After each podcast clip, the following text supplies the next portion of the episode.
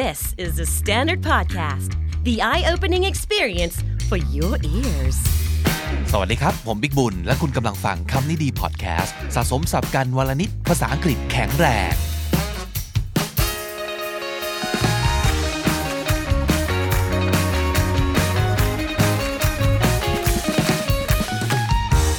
ผมเพิ่งจะได้ดูseventy-three questions ของช่อง Vogue นะครับบน YouTube Vogue ที่เป็นแมกกาซีนเนี่ยนะ วี โอ จี ยู อี เป็นซีรีส์สัมภาษณ์ด้วยคำถามสั้นๆที่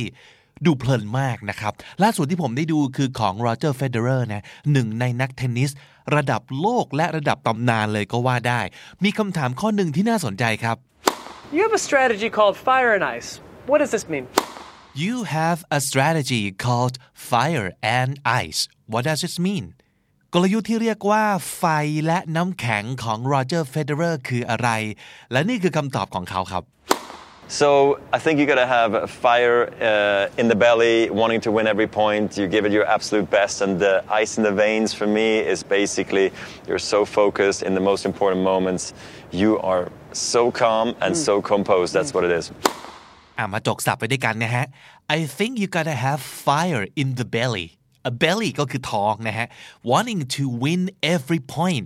เราต้องรู้สึกอยากชนะในทุกแต้มเลย you give it your absolute best ก็คือทำให้ดีที่สุดในทุกแต้มทุกช็อตทุกลูกนะครับ and ice in the vein for me vein v e i n vein คือเส้นเลือดนะครับ ice in the vein is basically you're so focused in the most important momentsก็หมายถึงการตั้งใจมีสมาธิแน่วแน่ที่สุดในช่วงเวลาสำคัญสำคัญ You're so calm and composed คำว่า composed นะครับ C O M P O S E D แปลว่าสุขุมใจเย็นสงบหนักแน่นนะครับซึ่งเรื่องนี้จริงมากนะครับโดยเฉพาะการแข่งขันที่อย่างเทนนิสอย่างเงี้ยมันตึงเครียดมากแล้วมันก็ต้องใช้สมาธิแบบสุดๆหลุดไม่ได้เลยนะครับหลุดนิดเดียวนี่คือแพ้ทันทีไฟกับน้ำแข็งครับความเร่าร้อนที่จะอยากเอาชนะกับความเยือกเย็นเพื่อที่จะเอาชนะเหมือนกันสองอย่างนี้ต้องมาคู่กันเพราะสมมุติว่าถ้าเกิดเย็นโอเคเย็นมากแต่ไม่มีความอยากที่จะเอาชนะไม่มีจิตสังหารซึ่งในการแข่งขันมันจำเป็นมากนะรังสีอำมหิตเนี่ยต้องมีนะครับถ้าไม่มีไฟมันจะไม่มี drive บางอย่างที่จะแบบแพ้ไม่ได้ต้องวิ่งกวดลูกแบบสุดๆยอมหัวทิ่มอะนะครับแล้วต้องหวดให้อีกฝั่งหนึ่งมึงต้องตาย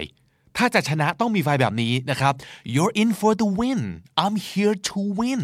คืองี้ครับ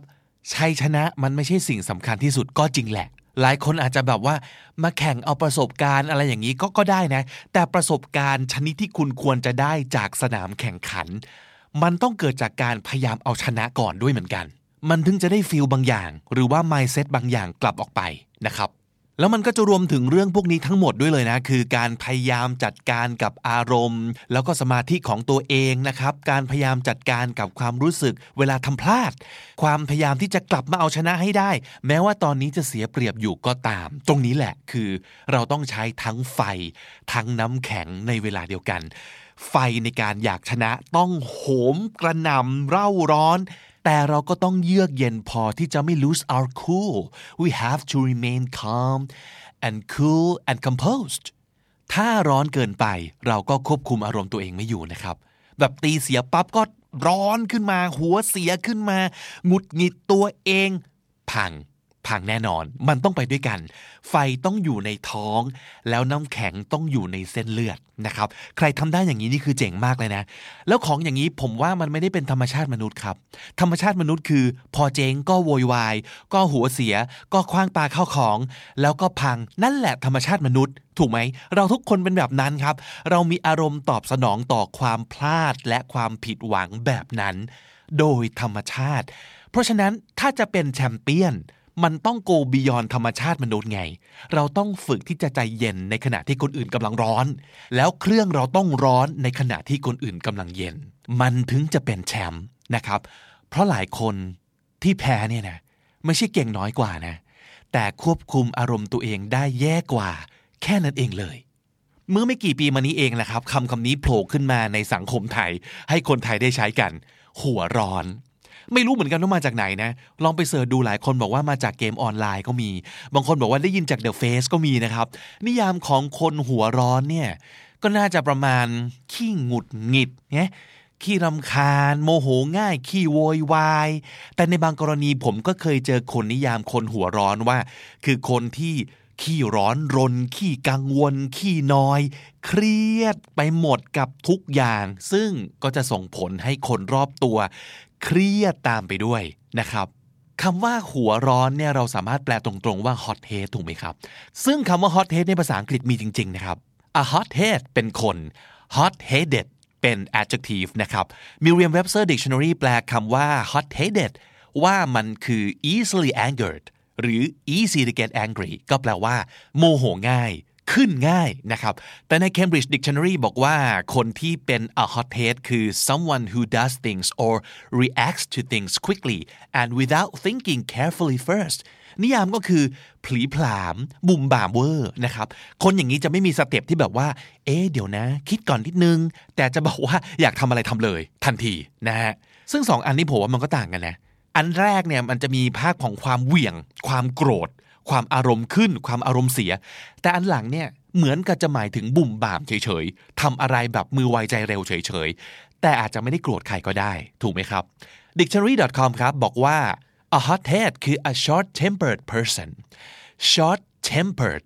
s h o r t ที่แปลว่าสั้นขีด temper t e m p e r แล้วก็เติม ed อันนี้เป็น adjective นะครับ short tempered หรือ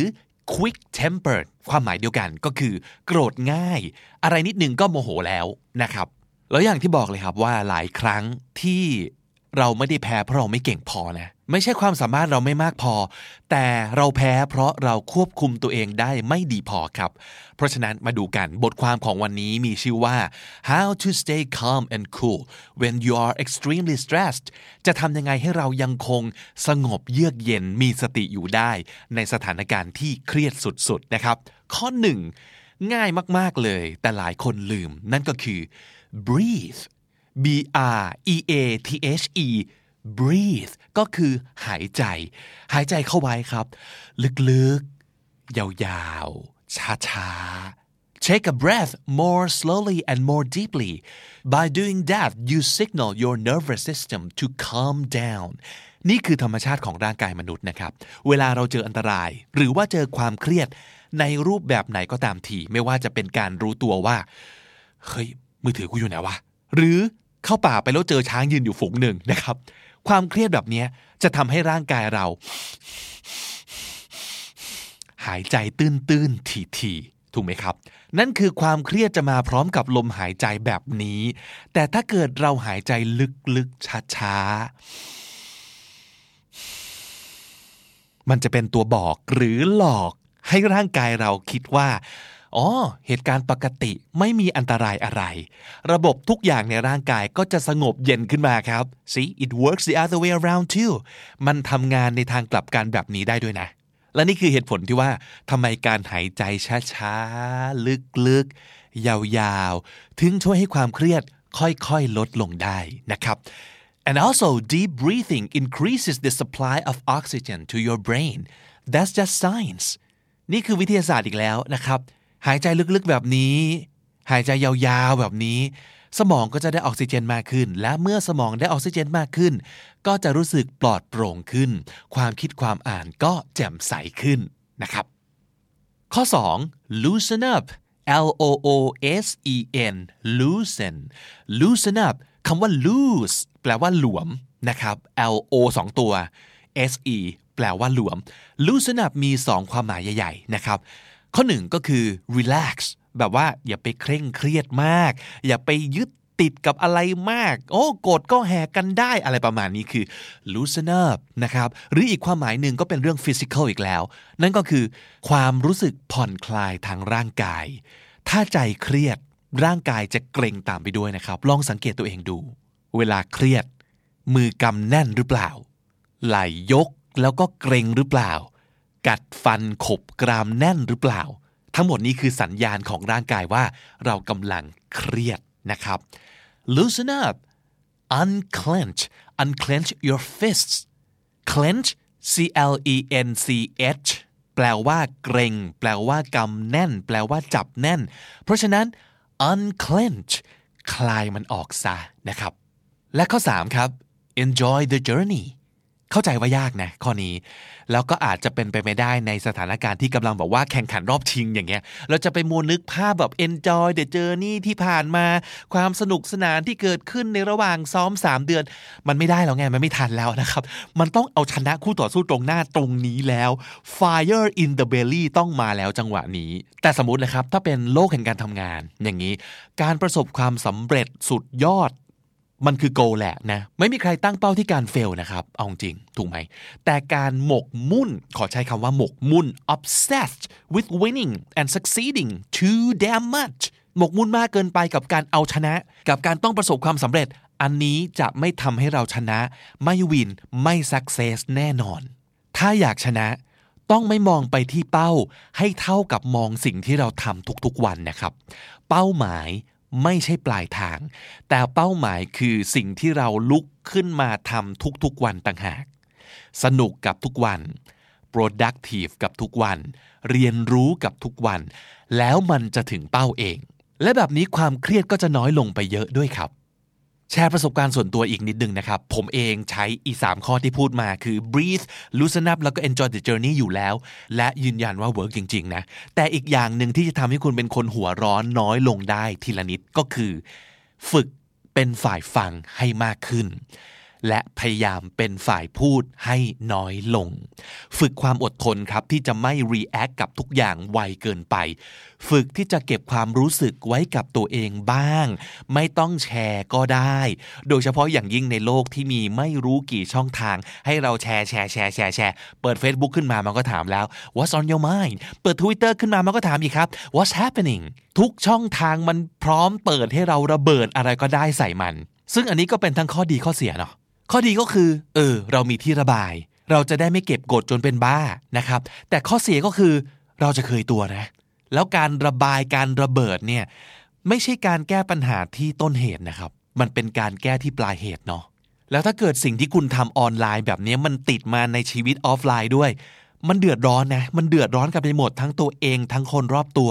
เพราะฉะนั้นฝึกครับตัดไฟแต่ต้นลมfire แบบนี้ไม่ดีนะครับฝึกแบบนินจานั่งใต้น้ำตกเลยครับการฝึกที่จะไม่หวั่นไหวต้องเริ่มจากการพยายามนิ่ง